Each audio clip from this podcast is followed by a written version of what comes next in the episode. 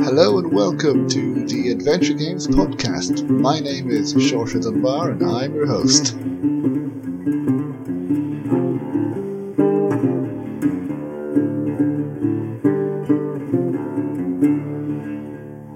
Thank you so much for joining us for episode 40 of the Adventure Games podcast. I had no idea we would reach 40 episodes, but poor listeners, they have to endure 40 episodes of us. Poor listeners, poor us. Poor, yeah, that, that's true as well. Uh, poor you guys, and poor me who's had to upload and edit 40 episodes, 40, 40 regular episodes, I might add. So, um, so now that's the sympathy part of the episode done. I am here as always with Thomas Becks and Laura Kress. Hello, guys. How are you? Hi. Hey. So yeah, speaking of sympathy, we have to put up with each other. Oh, it's very hard. I know, I know. We uh, we're we're martyrs to the cause. um, so we have uh, we have quite a lot to discuss this week. Uh, we'll be discussing some new games that we've been playing. I've just back from Canada, so I can talk about all of you know talk in detail about my trip to Canada, which you guys I'm sure will be wanting to hear, or I can just stick to the wordplay conference if you prefer. Uh, just to stick to the the games. That would I be played. good, mainly, Yeah. I think. you don't want to hear in detail? No? Okay. Yeah. Okay. Take fair enough. okay, fair enough. Um, well, before we, we start with, uh, with with the news and reviews, we have a new Patreon subscriber called Keel Corwin or Kyle Corwin. Um, so thank right, sure, sure, I- come on. it- it's K I E L. It's it's Keel, right? Anyway, look, Kyle? Kyle? Kyle? Sounds like Kiel. There is Well- a there, there is a, a village in Germany named Kiel, so Ah. There you go. which is written like that. So I guess you pronounce it correctly. If not, we gladly hear uh, how we should pronounce it.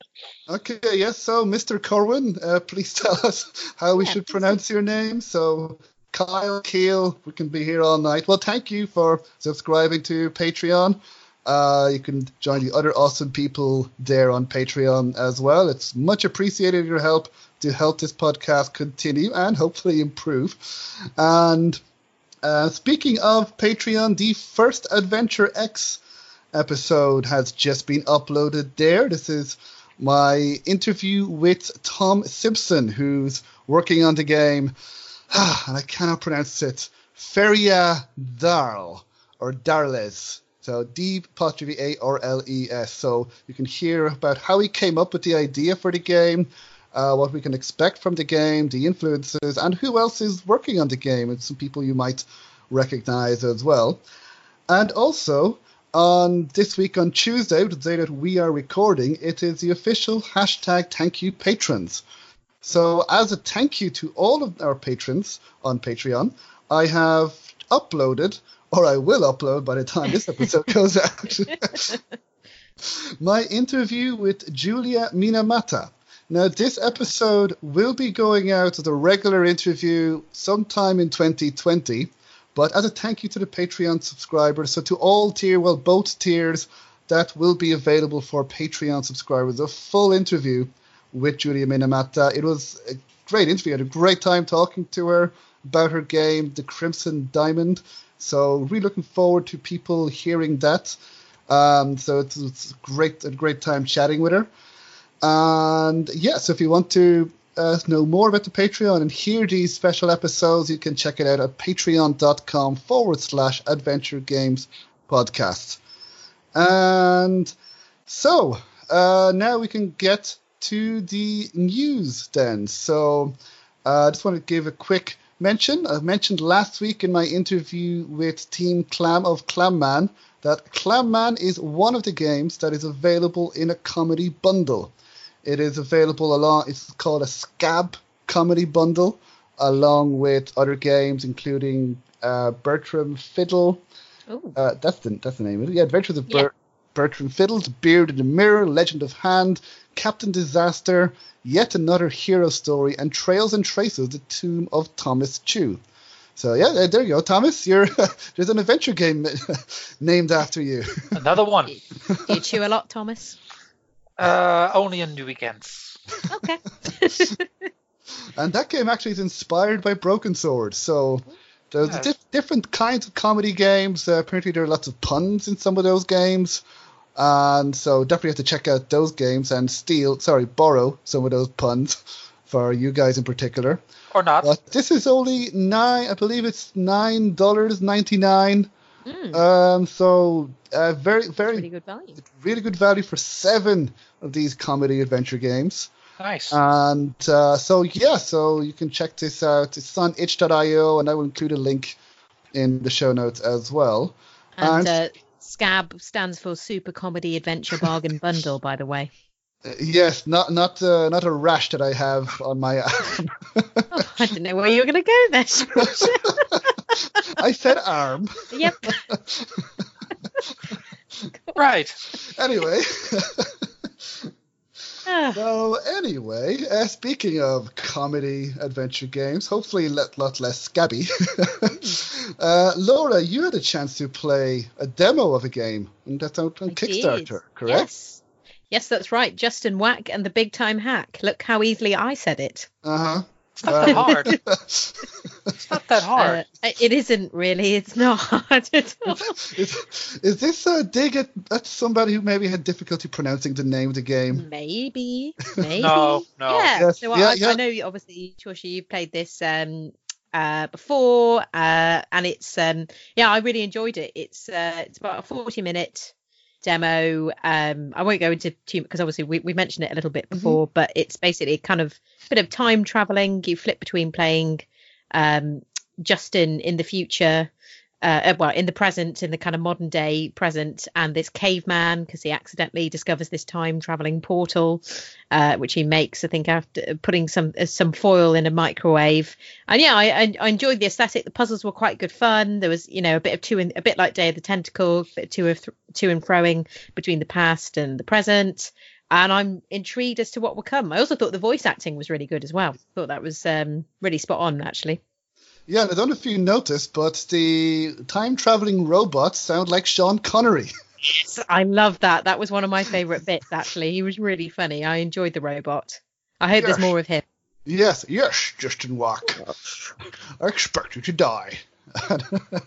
anyway, moving moving on from that. um, so that game, Justin Wack and the Big Time Hack, is, is still on Kickstarter. It needs uh, still needs your help to reach its goal. So still has, I think, a couple. Is it a week or two left? I think, but it's still out on Kickstarter and it looks good. The demo is good. And so you can check it out. You can play the demo, watch the trailer, read all about it on the Kickstarter page and back if you wish. And uh, Thomas, speaking of, well, not a Kickstarter, but crowdfunding, and a very different kind of adventure game was kind of announced recently. Yeah, uh, it's it's called Chorus, an adventure musical by Summerfall Studios, and what they're basically trying to do is uh, well, the the, the tagline is murder, gods, romance, band practice. So Oh. yeah, it's it's an adventure musical, one part narrative-driven adventure and one part interactive musical. It's written Oh. by former BioWare lead writer David Gaider, scored by award-winning composer Austin Wintory, and voice directed by acclaimed actor and director Troy Baker, and starring the extremely talented Laura Bailey. And it's it's basically combining. Um, uh, yeah, uh, a musical with with an adventure game. It's it's a bit like the uh, Buffy episode uh, Once More with Feeling, but then for uh, for uh, for adventure games. I, I I do get a bit of a, they they introduce all kinds of Greek mythology in it. I think it leans heavily on the mythology. Um, there are you should check out the website. Um, because it, it shows some some concept art it shows some uh, it has some some videos you can watch it looks it looks really cool it looks really cool it got a, a bit of a unavowed vibe and story Oh, okay. uh, How does uh, it come? How how do the musicals take? Is it just that there are bits where they sing songs, or do you That's take the part in the thing- songs? That's the one thing I have not uh, figured out. I have not yet watched all the all the I- videos, but I saw a video that appeared from what I remember. Apparently, it's like so. They're from what I see, the main character is well speaking or singing to one of these monsters, shall we call it, or demons, and apparently they play out kind of like conversations, you know, like dialogue trees where Oh, okay. you have the musical, you have the you know the the singing to each other, and then you have to choose the line of the song. Um, I I think you know that's how it uh, part of it is. So it's a bit like you know think dialogue trees, but singing instead. But it looks really good, and Laura Bailey can sing because I saw the video, and she's got a great great voice, and it it looks really interesting because I believe this is the first point and click adventure musical that uh, I mean we I know Yeah, Tango well- Tango was released last year which had music in it I believe I, I know And you played Loom- that Thomas Loom lay, uh, As well. yeah, I played Tango. Tango was more um, was uh, about the um, the Godfather of the Tango. It was heavily influenced by his story, and the music, of course, was very good in that. But um, it, it reminded me more in that way about Loom, which Mm. was basically all about mu- where the magic was the music. The mu- you used music as magic, um, but this is uh, a completely different level uh, as far as I can tell. But uh, especially, I like the, the comic style, the comic book style of, um, of, of of what I'm seeing here, and I always welcome people who try something new. Who knows? This might be the start of a completely new uh, genre within the genre because I don't think music has ever been used like this in a game. no I Uh, don't in, think in, so a, in an adventure game, that is. I mean, obviously, we have music based rhythm games and stuff like that, SingStar and other uh, uh, cool, mostly party uh, games. Uh, but this looks uh, completely uh, different and um, very, very interesting. Uh, the campaign was successful. They went for a 600,000 goal and they got 690,000. So uh, they Wow. succeeded on November 10th. That's uh, nine days ago. Um, so we're gonna see this, mo- this movie. We're gonna see this uh, this game. Um, uh, we're gonna keep an eye on this. See uh, see what's Could gonna wanna happen here. could be a movie but uh, but yeah it Yeah. certainly looks very original. And Yeah. um and yeah we'll see. So best of luck to them. So they've made their goal. So I don't know if for a release date I don't know if they mentioned a release date but we'll keep an eye on it and we'll let people know. Um so so yeah so that is chorus an adventure musical. So yeah so Okay, so now we've got a few games to review. Uh, before uh, I talk about the Wordplay conference, I will talk about some of the games that we've been playing. Now, there was one game that I wanted to talk about that I thought was really interesting. It's a mobile game, and it's called Anybody Out There Dead City. So the concept is so this is a mobile game. It's for iOS and I believe well iOS and Android I believe. And so the concept is this game is done entirely through text messages. So you download the game and then you open it up and then you get a message from somebody called Sam. And they tell you that they found this phone, that there was blood on it, and your phone number was here and then you they let you know that something terrible has happened where they are some sort of virus has spread. And so quickly you realize that it's a post-apocalyptic game that it's a zombie apocalypse although the character doesn't know. So the whole game is with sam sending you text sending you these messages telling you what happened. And at first you have the option to to reply uh, you know no you're crazy. Go away. Leave me alone. But then soon uh, pretty soon you begin to realize, oh, maybe they could be telling the truth. So uh, the the way it uh, the, the way th- this game goes is that you have options to so it's a bit like choose your own adventure. So you have options on how to respond. So uh, Sam will ask you basically, what do you think they should do? Do you think they should go by the open road, but it could be more dangerous, or should they go in the forest? But then it might be more difficult to find some shelter or a store for food. So you give either option, and then they follow uh, they follow whichever option you choose for them. So you're not actually playing it, you're not actually there, but you're helping this person uh, in in this other region. So do you see it's just a, a like a picture of a phone you see basically and messages coming down? Uh, pretty much, yeah. So it's a bit like either Messenger, WhatsApp. And now that it has its own background, it has its own uh, you know, it doesn't have any pictures. It's all text messages, but it has its own background for the game. Okay. It's kind of it's kind of like if you're texting someone. Yeah, yeah. And so it's, it's person telling you, "I'm in this, uh, you know, something. This virus has struck our city, and we've been fenced in, and I, you know, I, I need to find a way out. And oh, there are gunshots. What do I do? And then you have the options. Now you can't actually type in the game. You just choose, for example, go and check out the gunshots or lock the door and and then the story will play out. So there are a couple of really interesting things that I like about this game, uh, apart from the concept. But first of all, this game can be played entirely offline, which is very handy because a lot of games like this that are for mobile, they need to be played online.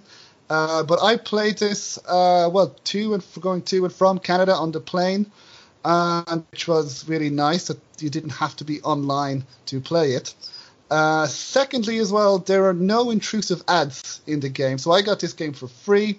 And but usually I'm very skeptical of these quote unquote free games and free apps for mobile devices because a lot of times these really annoying ads come up while you're playing. But here, what they do instead is when your character is set, when their status is set to away, then you have the option to watch videos that they say will help them if you want to as well. And another thing that I liked, which is probably the thing that I like most, is that this plays out in real time. So you get the messages from the character, and then the character says, "Oh, I need to go. I'll go on the road. I'll contact you again in 30 minutes."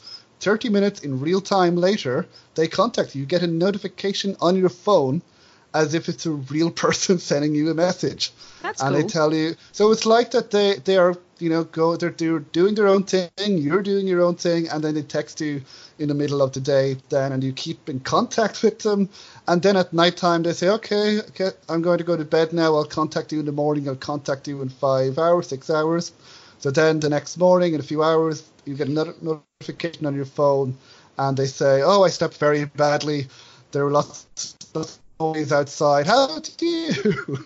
so it was. It's a really, really interesting concept. Now it does end kind of abruptly. I I was really engaged in it. I wanted more, but I really hope the developers continue with this game and they they either make a continuation because it is, without giving spoilers, kind of open. We don't know exactly what happened. And um, but I would really want to know more about this game. So it went for about four or five days in real time. So uh, Wow, okay. all the time when I, when I was in Canada and I kept getting these notifications, oh, these zombies are eating these people. like, people oh, like sorry. who's texting you. yeah, if someone had got my phone, they would have seen some really strange messages. but it's a really, really cool concept. I really, really enjoyed it. Now, it's a bit like, you know, season one of The Walking Dead, where this person, Sam, that they've never heard of zombies, so they, they're still learning as they go along that, oh, zombies, when they come back to life, quote unquote, that, oh, they're dangerous and uh, what should we do? And then they ask you. And so, so you're still involved in it, t- telling them what you think they should do, and then how it plays out uh, based on what choices you make for this other person. So I definitely recommend. It. I don't know if you need to pay for it now, um, but even I think if you pay for it, it's only like something like one dollar, one pound sixty nine or something. So it's not not expensive, and it's for a few days again in real time, and it's anybody out there, Dead City. So. I would really recommend that people check that out. So, so yeah, so from one apocalypse to another apocalypse, Brexit. No we wa- we we're not going to go political. Don't worry. But Thomas, you have played a game dealing with this topic. Yes, it's called uh, Ghoul Britannia uh, Land of Hope and Glory.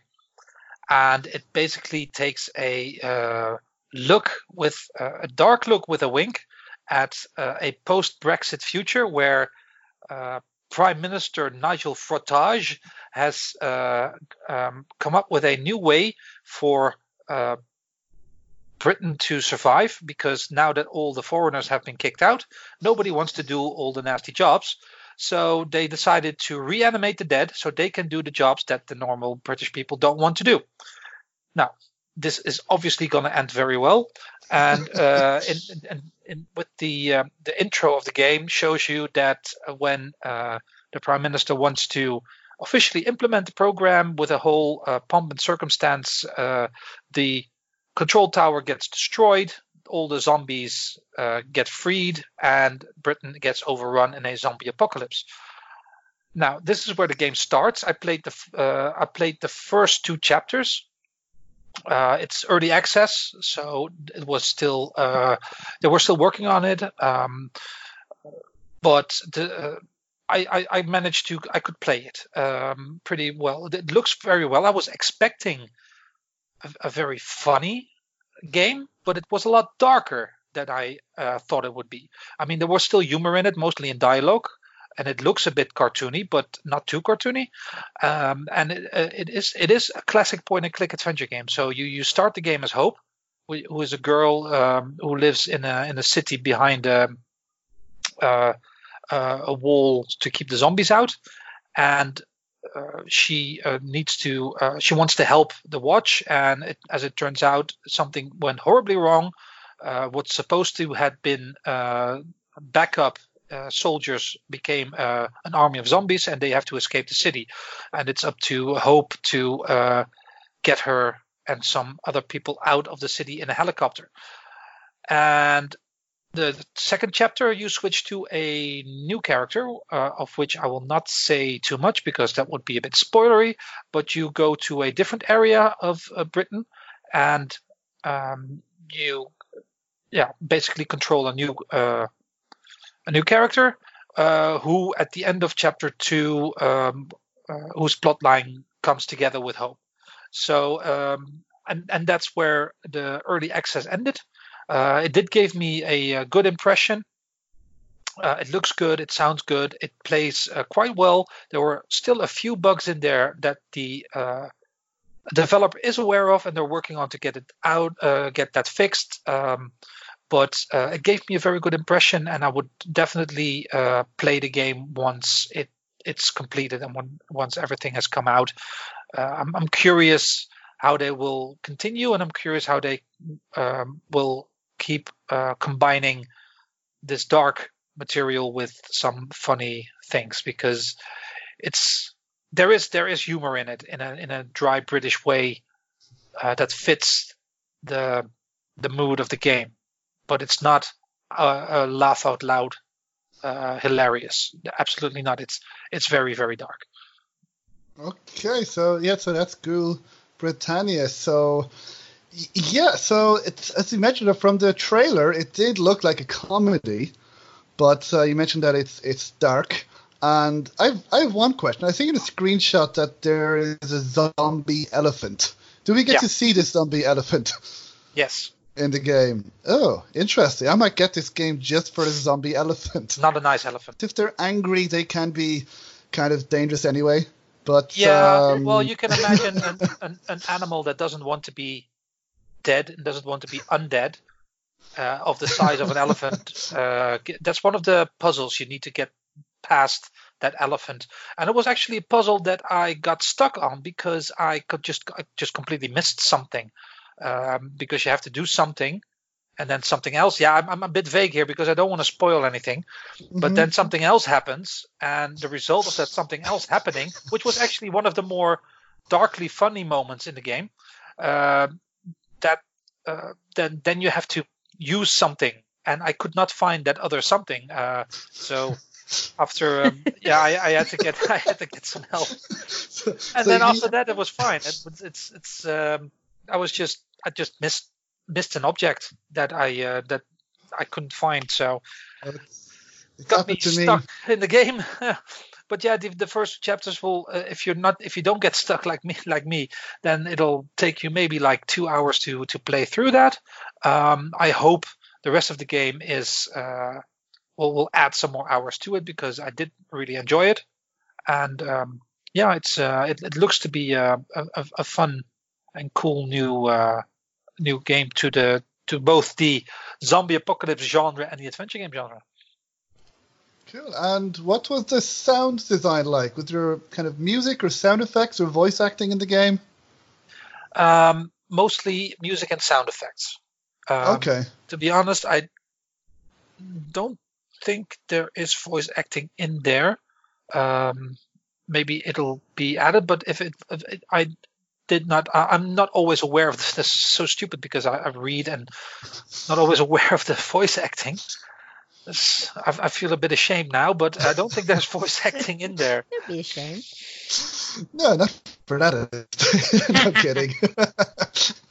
I'm kidding. No, uh, we had we had a conversation like this with Heaven's Vault where I asked you that question, and I, I, think you said you were still immersed in the game. That you because there is some voice acting in that game as well. Yeah, well, in Heaven's Vault there was only in in, in, in some cutscenes. Cutscenes, uh, exactly. Between the chapters, and here it's yeah. Uh, I don't think, but I do remember that the music was uh, was uh, yeah atmospheric. Just because in the trailer for Ghoul Britannia, I remember there's a narrator, and he certainly sets a comedic tone to the game. But um, as you mentioned, Food, uh, you know that this game is certainly a bit darker. So, uh, would you compare the hu- the humor to any game that uh, you've played, maybe, or or or the game is it so said it's not laugh out loud funny but no but it's like you know when you when you watch uh, dawn of the dead for instance which is a dark movie but there's still plenty of humor in there uh, from the interactions and the dialogue. And that's exactly what's happening here. The, the, the characters are in a very dire situation yet uh, there is some some some humor to be found which is can be probably can be found in any situation how uh, so it is mostly about the humor mostly comes from from dialogue and from inner uh, the inner dialogue of the characters and how they respond to things. And for instance, what what happens with the elephant, uh, there is some some humor there too. And again, I can't explain what it is because that will be spoiling, and I don't want to do that. But uh, yeah, it's that kind of humor. It's not uh, uh, it's not on the nose. It's it's subtle and it's dark. Okay. So when when something else happens with something else, and you need to use something with something on something in something, and then something else happens. Yeah, but then if you miss the something, you get stuck on the something. Don't miss that something. That was the that was the problem uh, with me. That, that kind of reminds me of the goat puzzle in Broken Sword. Don't know if you don't. remember that. that is an infamous, infamous puzzle. Yeah. I think that could be a discussion for another uh, time. So, um, okay, so that is Ghoul Britannia, Land of Hope and Glory. And yes, that is one of the other games that we discussed a few weeks ago. And um, so that was Thomas discussing that game. So thank you, Thomas. And now. so, uh, yes, it, the early access is out now, chapters one and two. And yeah. I believe the full game they wanted to be released in early 2020. So uh, cool. you can check that is. I, so I want to. I want to continue playing that game. I, I, I'm, I'm very curious, especially with the something something in that game. So, so Laura, we haven't heard from much from you yet. So you played some games uh, in the last few weeks as well. So I have indeed. Uh, so we're going to is it play a football game? Yes. Well, I can tell you about it. We, we won't play it now, but um, okay. so which, can, foot, which don't which play it whilst I'm talking, for God's sakes. which which football rude. is this? Is this uh, uh, American? American? Okay, so it's not real football. Ooh, controversial. yeah, exactly. Um, yes, it's American football. Uh, it's a sort of it's out now on the Switch, but I played it uh, on my PC um, it's basically it's a sort of traditional point and click adventure game where you play Tommy, who's uh, a sort of American football player. He's a high school student. Um, so it sounds like quite a wholesome kind of story. Um, you're uh, you've got to go to the match to try and find your girlfriend and give her a gift. But it's actually, funnily enough, following on from Ghoul Britannia, also quite a dark game. Um, it's got kind of uh, as they point out on the Steam page, kind of David Lynch esque inspirations. Uh, it kind of takes its inspirations from the music and films of David Lynch, which, if you watch any of those, are very weird and dark. And I would say this game kind of fits in with that. Um, in terms of the music, the music's um, actually from it's got an original soundtrack by a UK group uh, who I believe are called Jupiter Sea. Um, and that's all full of kind of weird synths and things like that. So the music kind of puts you on edge. Um, whilst the story is quite wholesome, you're like trying to basically get to the match. So you've got to first of all find uh, car keys for your dad's car, and um, there's lots of little puzzles you've got to do to to make it there, and then you've got to try and find your girlfriend. But um, the color palette's quite dark and sort of faded. Um, you get these cutaways of Tommy's face sometimes, which is really creepy. Um, it's really scary, and uh, there's just this sort of ominous sort of presence that nothing is quite as it seems whilst it's just this sort of traditional football hero going back to the match. There's like things going on where you're a bit like what's happening here? Um so it's it, I've, i thought it was a really sort of interesting um sort of style um, to as you sort of play out this game and find out what what might have happened. Um, the puzzles I thought were quite fun. There's nothing like too taxing, but there was a couple of things that you have to find a date for something, and there's a couple of things you have to do to find it, which was quite interesting. Um, and it's all there's no voice acting or anything. It's all like a kind of traditional point and click where it's just a dialogue on the screen and you're sort of combining items and stuff. But yeah, I think that combined with the sort of creepy, menacing um, style um, was really interesting. And um, it's about an hour or two hours. Um, so, you know, you can sort of run through it in one go, but you'll probably want to play it again because the ending's a little bit of a twist. And it, I, I kind of wanted to go back to it just to find out, work out what had happened really. So, yeah, there's a bit of replayability as well. Um, so, yeah, creepy football game. how how long uh, was the game? Um, the game i think it's a, it's a well they say one to two hours. It probably took me about like an hour 15 minutes or so. Who won the football game? Oh it's not as simple as that. It's almost like the football game is a, is a background to tommy's right. confusion and angst. Right so so let me guess. The twist is the underdog won the game it's not about the game, Georgia. kind of curious. I'd need to probably check this out as well. Uh, so Laura again. So I want you tell me, tell me and Thomas, what have you done with burly men at sea? well, wouldn't you like to know? so oh, the game, the us? game. Sorry, sorry, yes, the game. If, if, if, you, if you please, if you wish. Um, yeah, so this is completely different. Um, it's a lot more kind of light and fun.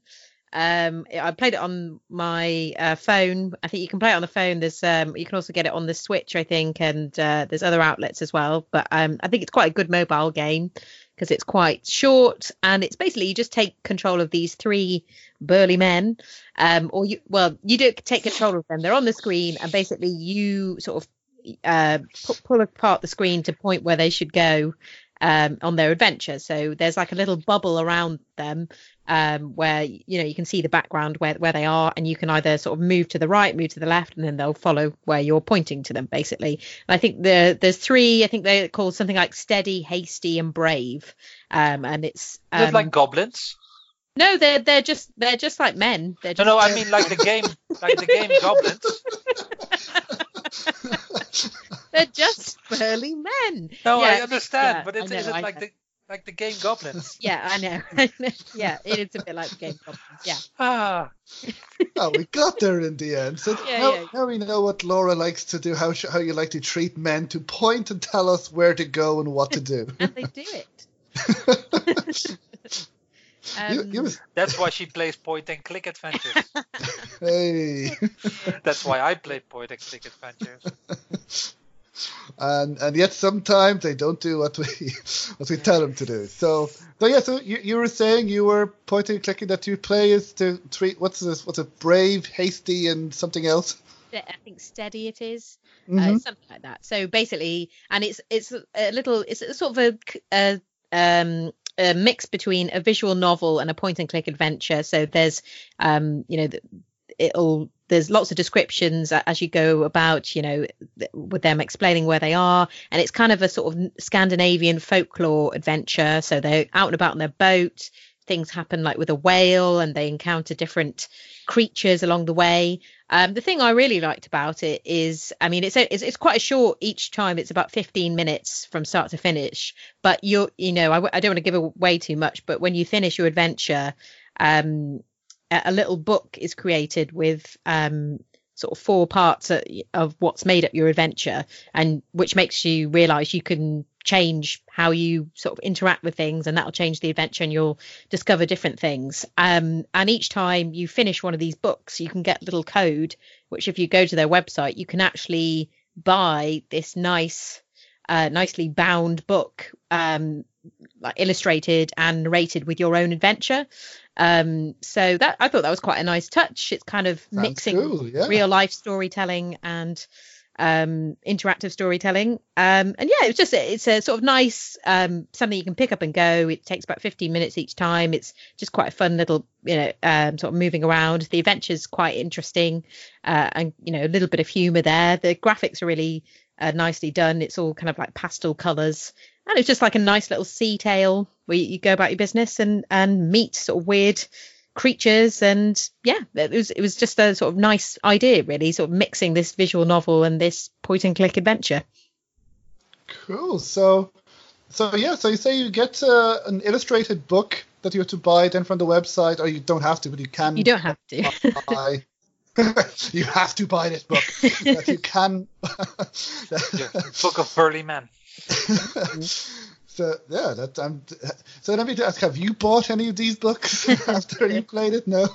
I I haven't actually. No, I haven't. Oh, okay. Wow, that's a surprise actually. So I get my burly men for free. oh wow, this is getting very interesting. right. okay. So, uh, anyway. Maybe I uh, I'll step in here and talk about another game that I've been playing. I think sure, go ahead. because I played another early access game. This time it's an RPG, uh, an isometric RPG, very heavily story driven. Uh, basically, it's uh, a, a, love child of Fallout 1 and 2. So, not Fallout 3 and 4, which were more first person shooter type uh, view, but this was uh, isometric and it's called Encased. And it's about. Um, it, it, takes place in the 70s, uh, where a dome has been discovered on Earth where all kinds of weird artifacts are from. And you are uh, part of the organization that is going into the dome to discover what is going on in there. And uh, people who go into the dome don't come out, so it's a it's a one way trip. Uh, but I do think they can send stuff out, and uh, you can choose like your profession, and uh, it's it's got great um, character uh, creation and your profession uh, kind of um, influences uh, how you play the game. So if you're uh, you, you, choose your wing, if you're black wing, you're like uh, police and um, soldiers. If you're white wing, you're scientist. If you're silver wing, you are more management. If you're orange wing, then you are there not there by choice, but you are there because you were sentenced to be there. So th- and that influences which quests you get or how you can um, uh, finish certain quests. Now, I played uh, basically the prologue, which took me quite a few hours. I enjoyed it a lot. I died a lot. It is a game that you have to save plenty of time because my first foray into the dome lasted a whopping 20 seconds oh, because oh, I uh, missed a, missed a staircase, fell down, instant instant kill. That, that sounds like long dark or early Sierra games. yeah, almost, yeah. But um, no, once I got the hang of it uh, and and I realized I needed to save a lot, um, I, I, managed to play through the entire prologue. And after the prologue, you basically get uh, dumped into this huge open world. But there was not much content there outside of random encounters, so I I, I didn't uh, couldn't do much yet. So I'm I'm hoping. Um, uh, in, in a couple of months they will add new content because it looked very promising. I enjoyed it a lot. I loved the first two Fallout games more than the third and the fourth. Um, and this really feels like a throwback, or well, throwback, uh, like a, a, love letter to those games, but with its own mythology and its own writing and its they, they make it their own. So that is encased also in early access, Mm. uh, available on Steam. Cool. Okay. And for, for those who haven't played the Fallout games, I know you spoke a little bit about it, but how is how is the view then? So how would you explain? So you know you mentioned that it's turn-based uh, combat, I believe. Mm. Yes, it's turn-based combat. That means that the moment you go into combat, you have a, a certain amount of action points, and your amount of action points determines what you can do. Um, and uh, you can have different kind of weapons. Like for instance, my first playthrough, I played as a from the White Wing. So because I like to play these games uh, with an emphasis on charisma and intelligence. So ha- have, Sorry. have yeah, you know, you, you try to play what you're you try to play opposite of what you are in real life, right? What you're lacking in, Ah. yes. Yeah. exactly. So my character was uh, was very charismatic, very um uh, intelligent, but not very strong. So the the the most weapons I couldn't carry, which had me at a bit of a disadvantage sometimes in combat because yeah, well I couldn't do much damage because my weapons were very light, literally and figuratively. So, uh, but the second playthrough I started as Blackwing because I wanted to see uh, if if I would uh, what would happen if I would play a more combat oriented character. So I'm, I'm, I'm I've just started with that, so I can't really comment on that yet. But um, yeah, the, I found the story intriguing, and you, you see it from a bird's eye view, and you do you go in turns. Once combat uh, has begun, uh, you can sometimes initiate combat. Sometimes combat is forced on you. That's not always a choice. Uh, and uh, when combat is over, uh, you either live or you die. And if you live, you can loot and you can search everything and you can continue in the story. Um, and I was really intrigued by the story. So I hope uh, I hope they can keep that level of uh, yeah that level of the game up. So yeah. Cool. Now you you mentioned as well that you died a lot in the game. So was the was the combat difficult? Did you would you rec- are there different difficulty settings in this game, or would you recommend this game for people who don't really like combat in their games? oh, it's it's turn-based combat. It's and it's the same as I, I said with the Mutant Year Zero. Mhm. Um, it is tactical uh, uh, once combat begins because it's it's it's an RPG. It's not a text adventure game. Although there are uh, elements of point and click in there because sometimes you get uh, you get these scenes where you have to make choices, uh, choices in dialogue, but mostly choices in okay, I'm I'm gonna go there. I'm gonna check this out. Uh, where you're not actually moving your figure around, but you're uh, it's it's it's uh, text based. Um, but if you're into RPGs like like Baldur's Gate, like like like all that stuff. But this is really turn-based, so it, it, pauses after each each of your turns, so you can just uh, take your time and figure out what you want to do. And sometimes you uh, have to be a bit lucky, but that's that's the art, that's the the the, the nature of of role-playing games. You know, it's the dice are fickle, so uh, if you don't like that, uh, I Tough. did no no well it's not it's not that i was constantly constantly uh, engaged in combat i mean I, I, I avoided a few there were a few things that i couldn't avoid and because my character was physically weak it took me some time to to get past that but uh, other times uh, because my character was very smart i could talk my way out of things or i could figure a way out um, that didn't involve combat. And that's what i like. I always like to find a way that does not involve combat. So uh, but sometimes it's unavoidable. And uh, part of the prologue is also that you practice with uh, uh, uh, w- with combat. No matter what your character is you need to practice in combat because there will be you will always get into combat somehow. That is just the way these games are.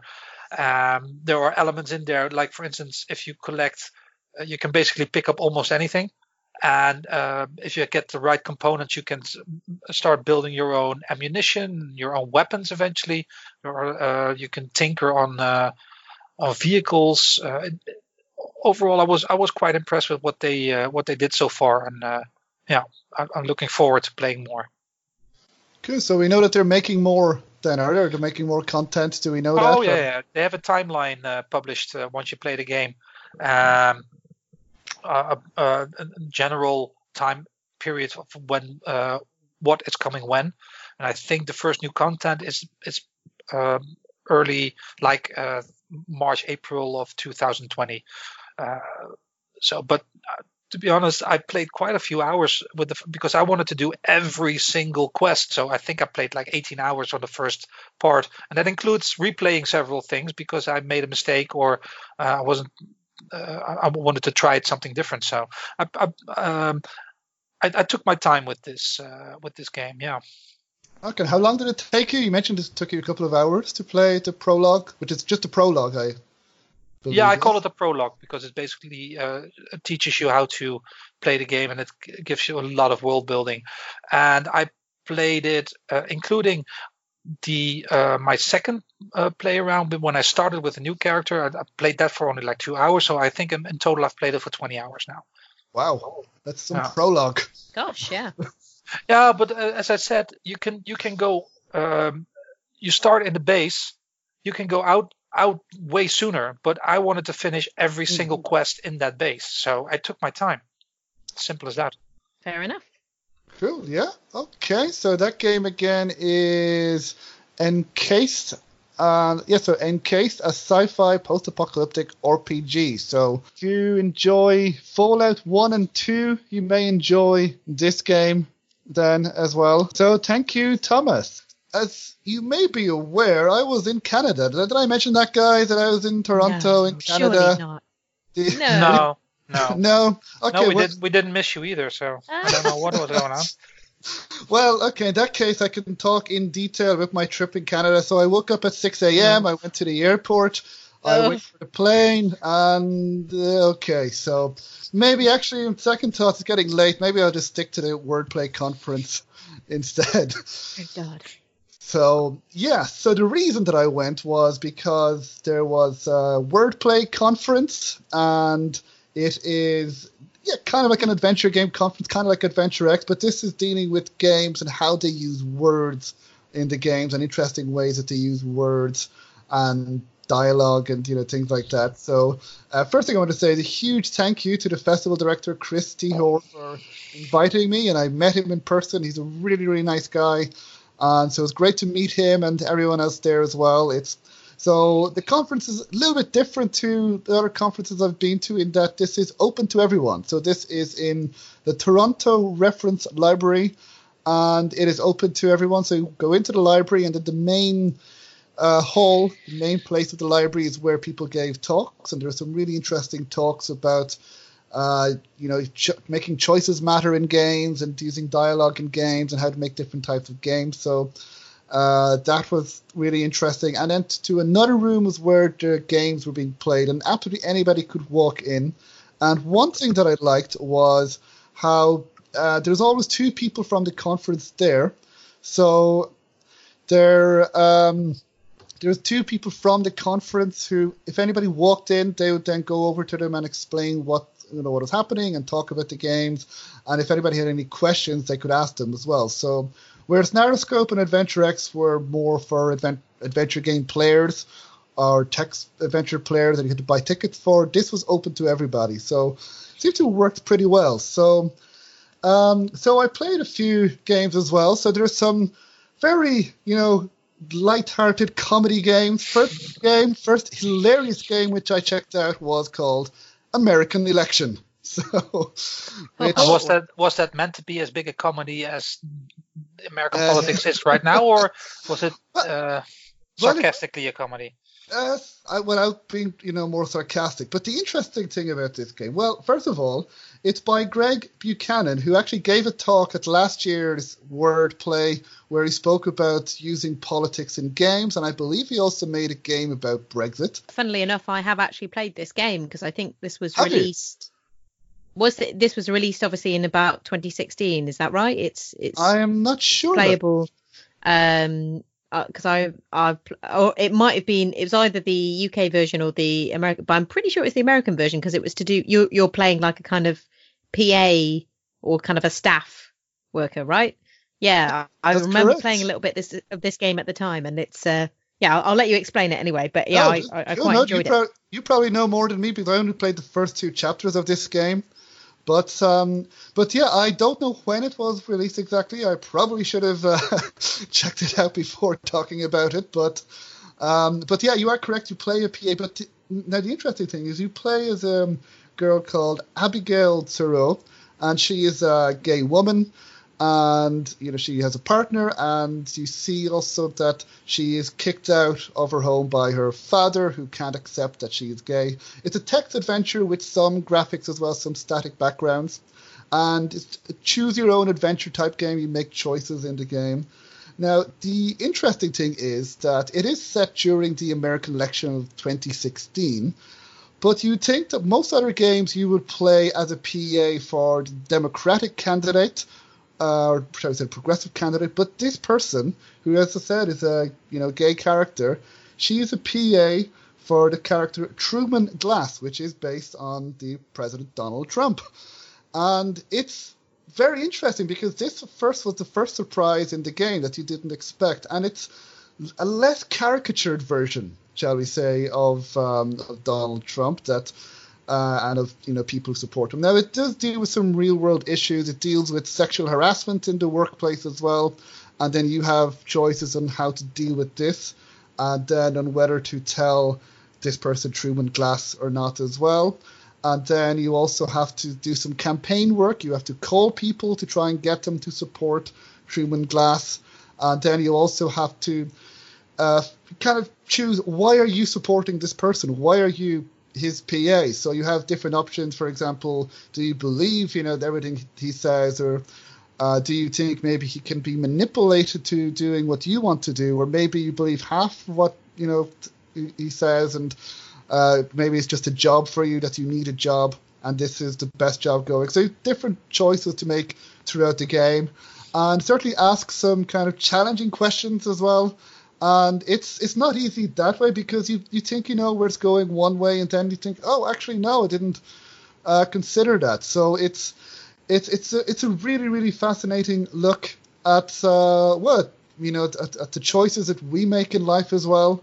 And um, yeah I've just looked it up and I did play this game because I remember actually playing this game when the American uh, election results were coming out. I thought I'll play this game whilst the results are coming out. They were oh. announcing all the states, but it was uh, in an earlier state. Then you might know it as Paper Drumpf. That's what it used to be called, uh, D R U M P H, off a kind of sketch about President Trump at the time, which was in 2016. So I think Greg Buchanan has changed a lot of it since then. But if you remember Paper Drumpf, it's a version, an updated version of that, basically with lots of things added onto it. But that sounds really cool what you're saying in terms of the kind of choices and sounds like a lot of ethical questions yes. and moral quandaries. No, definitely. I didn't get a chance to play all of it. I believe it's available to play free online, I believe.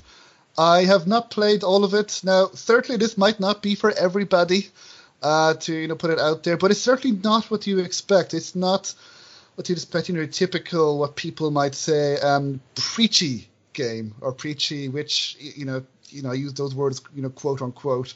It it certainly you know challenges yourself and you know the way that we think as well and what decisions would we make in this situation as well and that maybe people are not as easy as we might think that we shouldn't maybe put them in a box kind of that they're this that they're that and um, you know depending on maybe which you know who they support, who they vote for, what decisions they make. There could be many different decisions, many different reasons why they make these decisions. So I definitely want to play all of the game uh, to see where it goes because I I like the character Abigail Thoreau. That just from that very little that I played of her, she seemed to have uh, you know there's some challenges that she was going through, and I certainly found her very empathetic. And I think that's a testament to Greg Buchanan for writing. But again, it's very easy to make them caricatures and to go, oh, look at look at these, you know. But um, but no, I'm certainly very curious. So that is American Election by Greg Buchanan. Um, now, secondly, and you can get that on um, itch, itch.io, I think, if, if you're wanting to play it. Itch.io, I, I believe so. Yeah. So um, Wordplay actually have uh, a page with a list of all the games that were at the conference, so you can check out those games there. But yeah, I believe it's on itch.io as well. Uh, so, secondly, so Laura Thomas, we should talk. No, don't worry, it's the name of the next game that I played. oh, okay. got me, got me worried there for a second.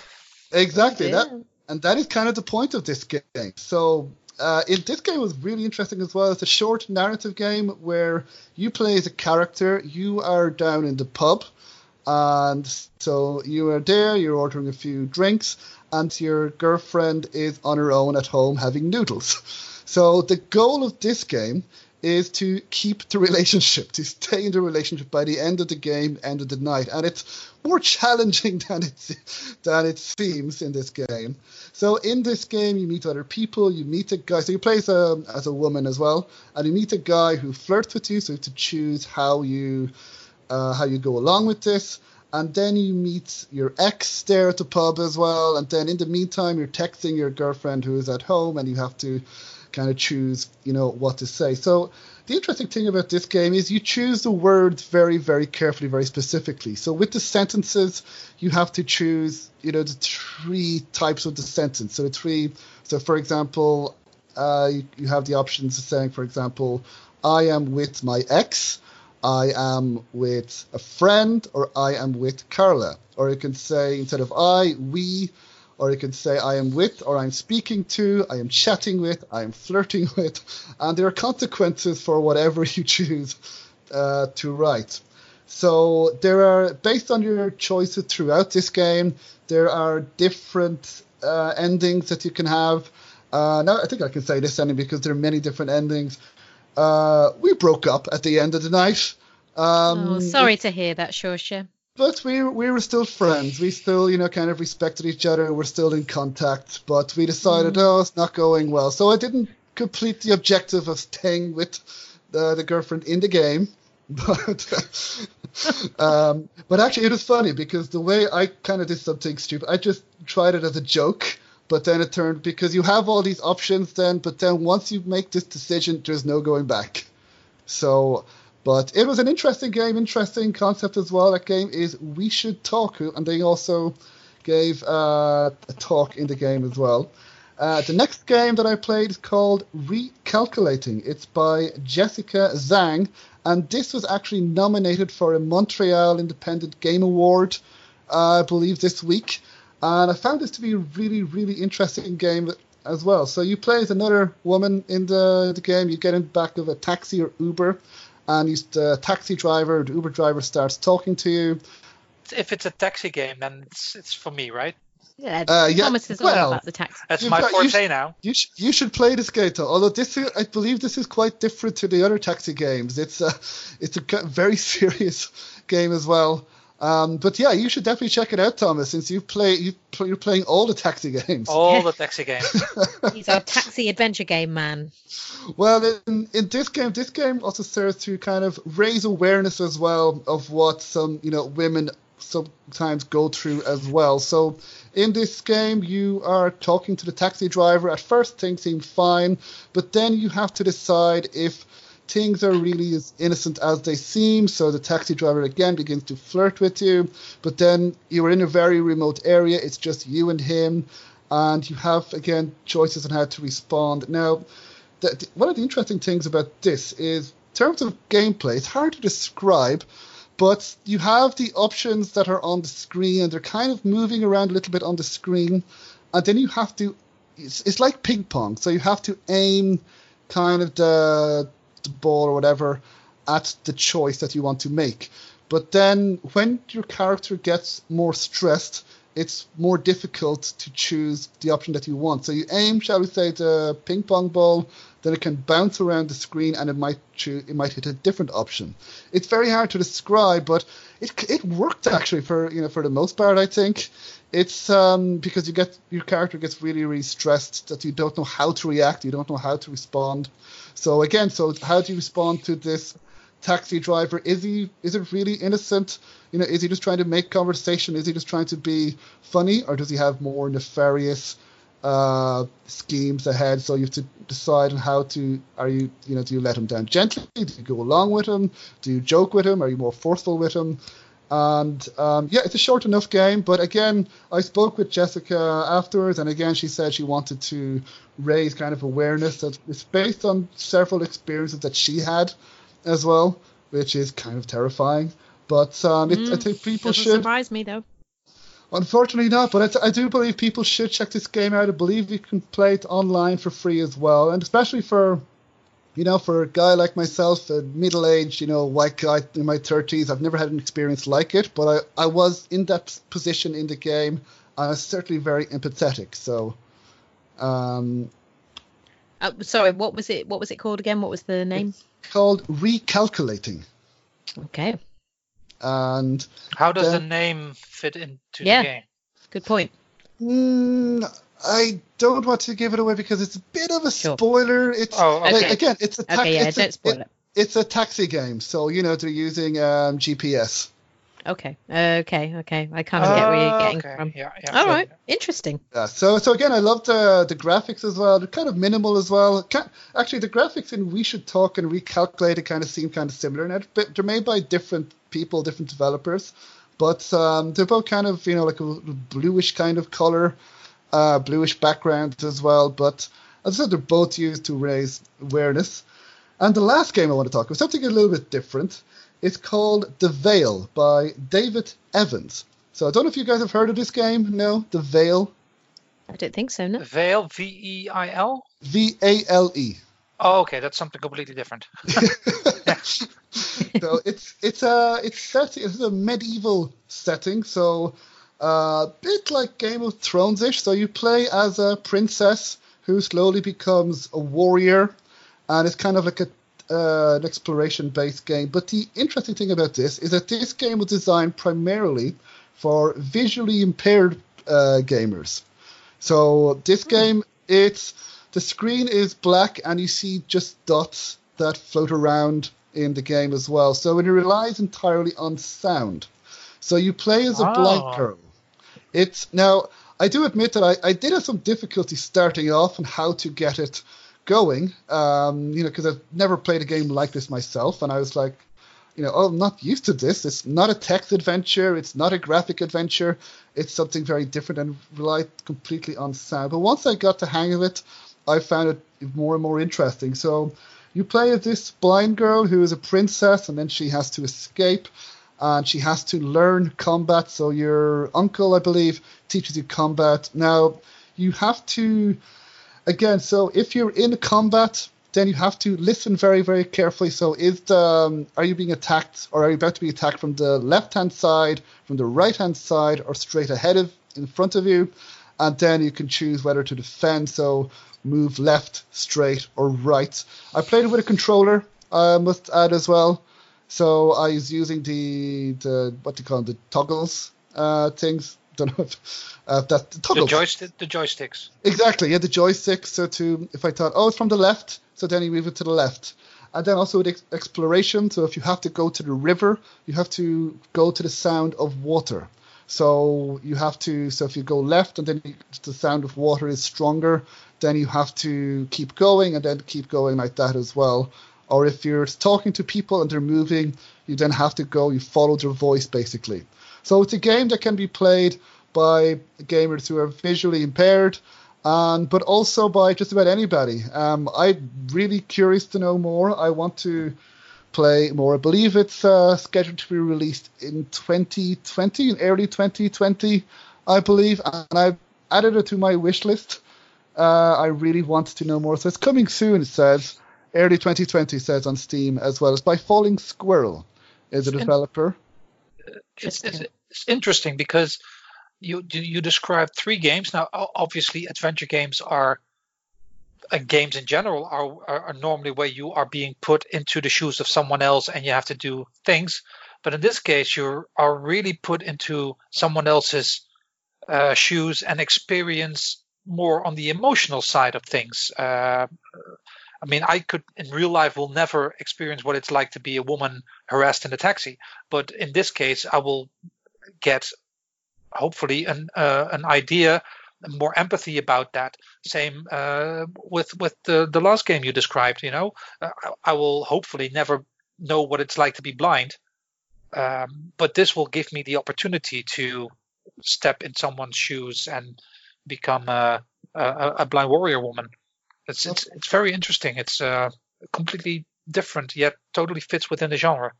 Absolutely. Now, these were just some of the games that uh, that I was able to check out. Now, there are plenty of other games there. I would encourage people to check the webpage, which I will put up on um, on the show notes because I didn't get a chance to play all the games, or we don't have time to talk about all the games.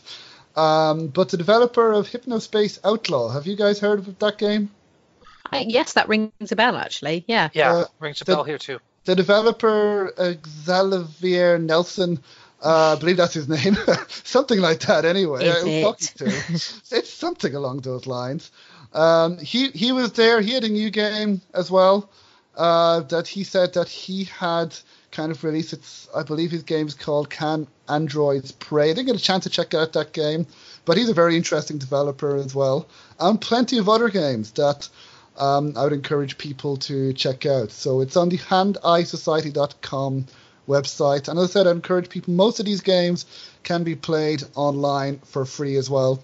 Uh, now, the Vale, of course, is coming to Steam. You can, I believe you can play a demo or at least watch, uh, see a trailer to see how it plays out. But I definitely re- recommend people to check out those games. So, as you mentioned, Thomas, you can definitely play in the shoes of other people and uh, ex- have different experiences that hopefully we will never experience, but we it, they raise awareness as well, and they're also interesting to play. You know, they they work as games as well, which is what Jessica Zhang told me that she wanted as the game as well as to raise awareness for it to uh, to just be an interesting game, which I think at least it is. So so yeah, so that was my experience. So yes, Laura. Did you enjoy it? Did you have a great time then? I know you were only there for a couple of days, but you know it was quite a a big trip to make. It, it looks like you you saw some great great games. It was fine. No, I'm kidding. yes, don't want to make you guys too jealous. Yeah. but no, absolutely. Um, I, I I'm delighted that I made this decision because this was a snap decision that I made. Um, I wasn't planning on going this year. I was planning more on going next year to uh, to Toronto to the Wordplay Festival, but then it was a snap decision that I, that I made that I saw that oh it's actually relatively affordable uh, going to Canada in November. Wonder why that is. Well, I found out. but, Bloody um, cold, man.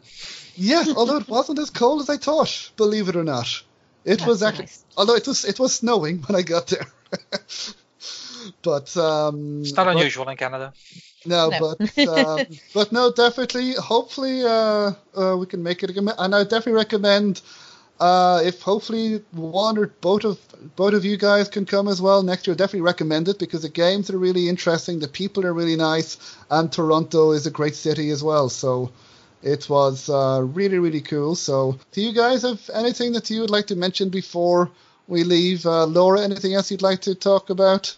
Um, I suppose only just that. I guess for next time, I'm going to be looking to play. You mentioned uh, Sumatra, Fate of Yandi. I'm going. I'm going on to. I'm not going to play all of Cloak and Dagger games uh, uh, productions, but that one actually was at Adventure X, and I played a demo of that, and I really enjoyed that. So I'm probably going to play that next, and maybe Yeah. a bit of a new game called Interrogation as well. I'll see how I get on. Oh. So we can interrogate you about the game. Mhm. Which is also a game that I am going to play. Interrogation. oh, we Yes. can interrogate each other. Absolutely. uh, I'm also playing a game called The Secrets of Jesus.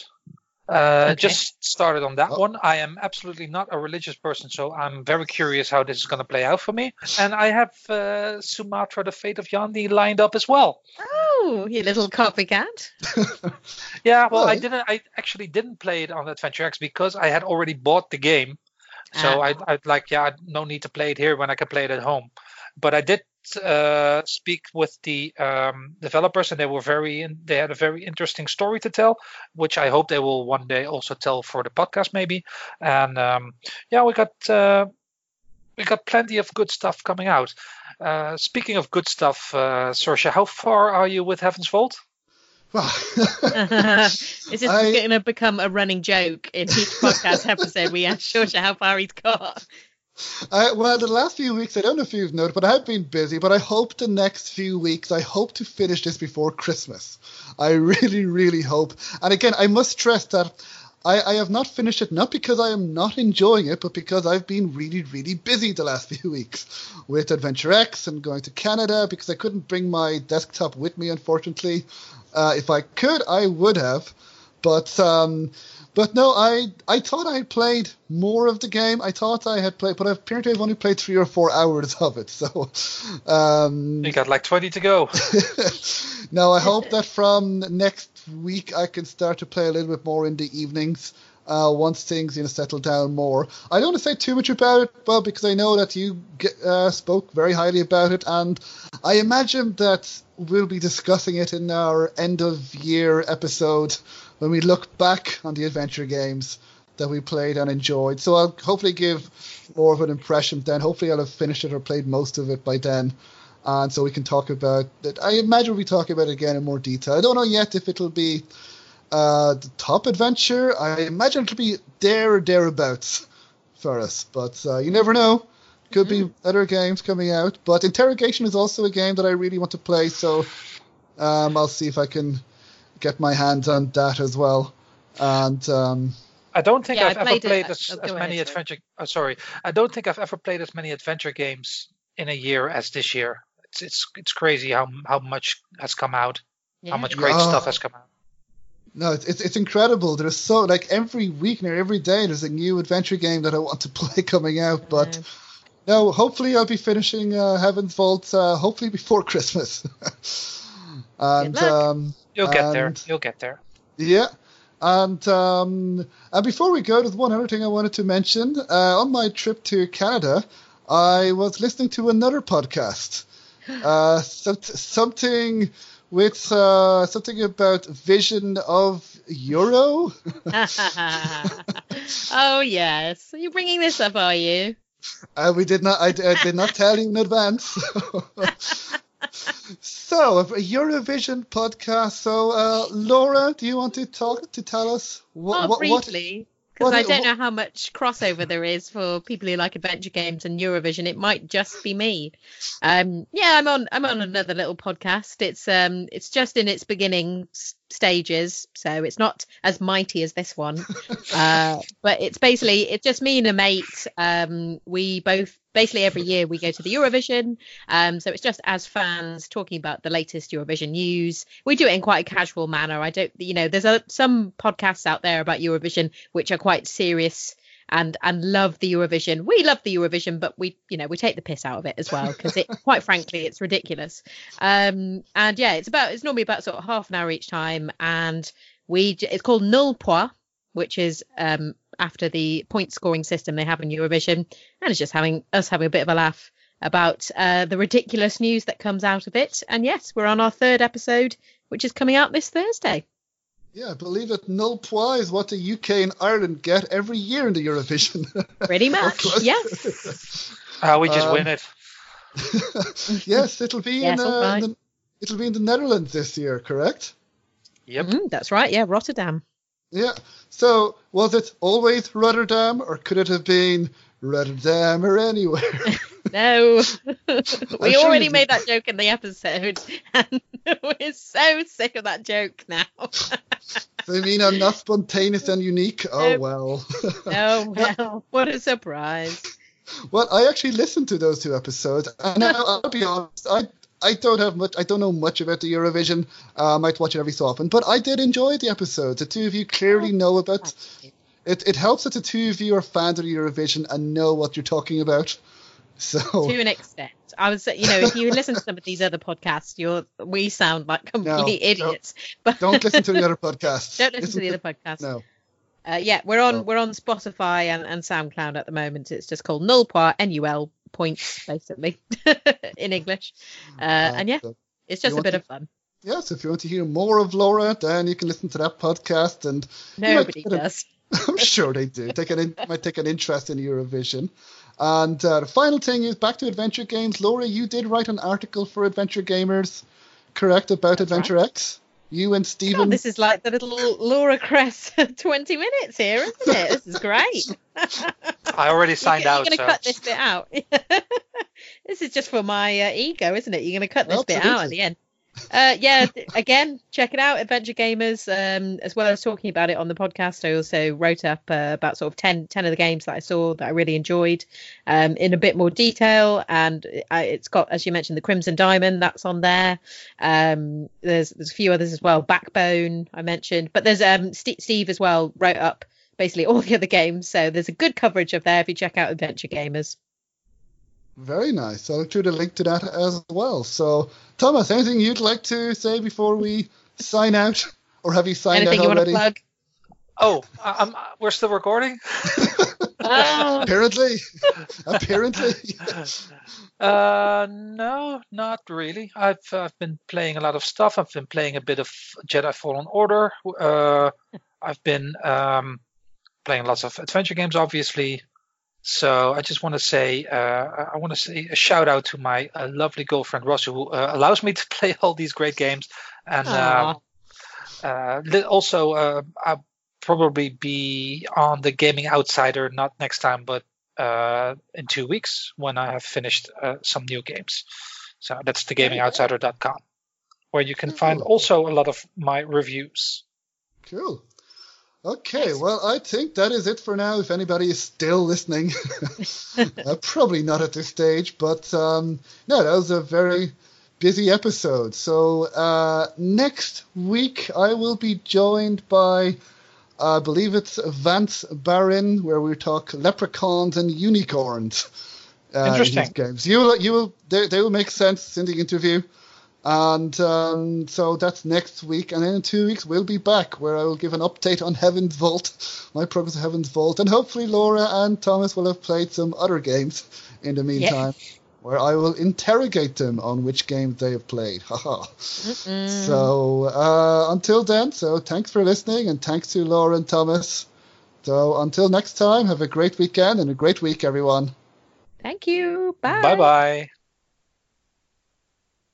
So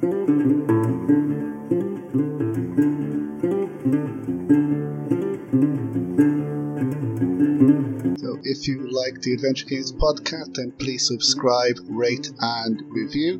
Wherever you listen to podcasts, please leave a review on iTunes if you can, as every review helps, and reviews will help get the word out, especially for adventure game developers who appear on the podcast.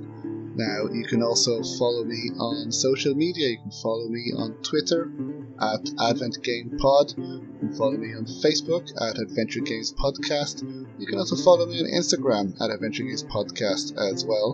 And we're also on Discord at Adventure Games Podcast. So if you are a adventure game developer or a adventure game player, you can follow us there. So again, please feel free to retweet and share podcast episodes and the podcast to people who believe may enjoy it.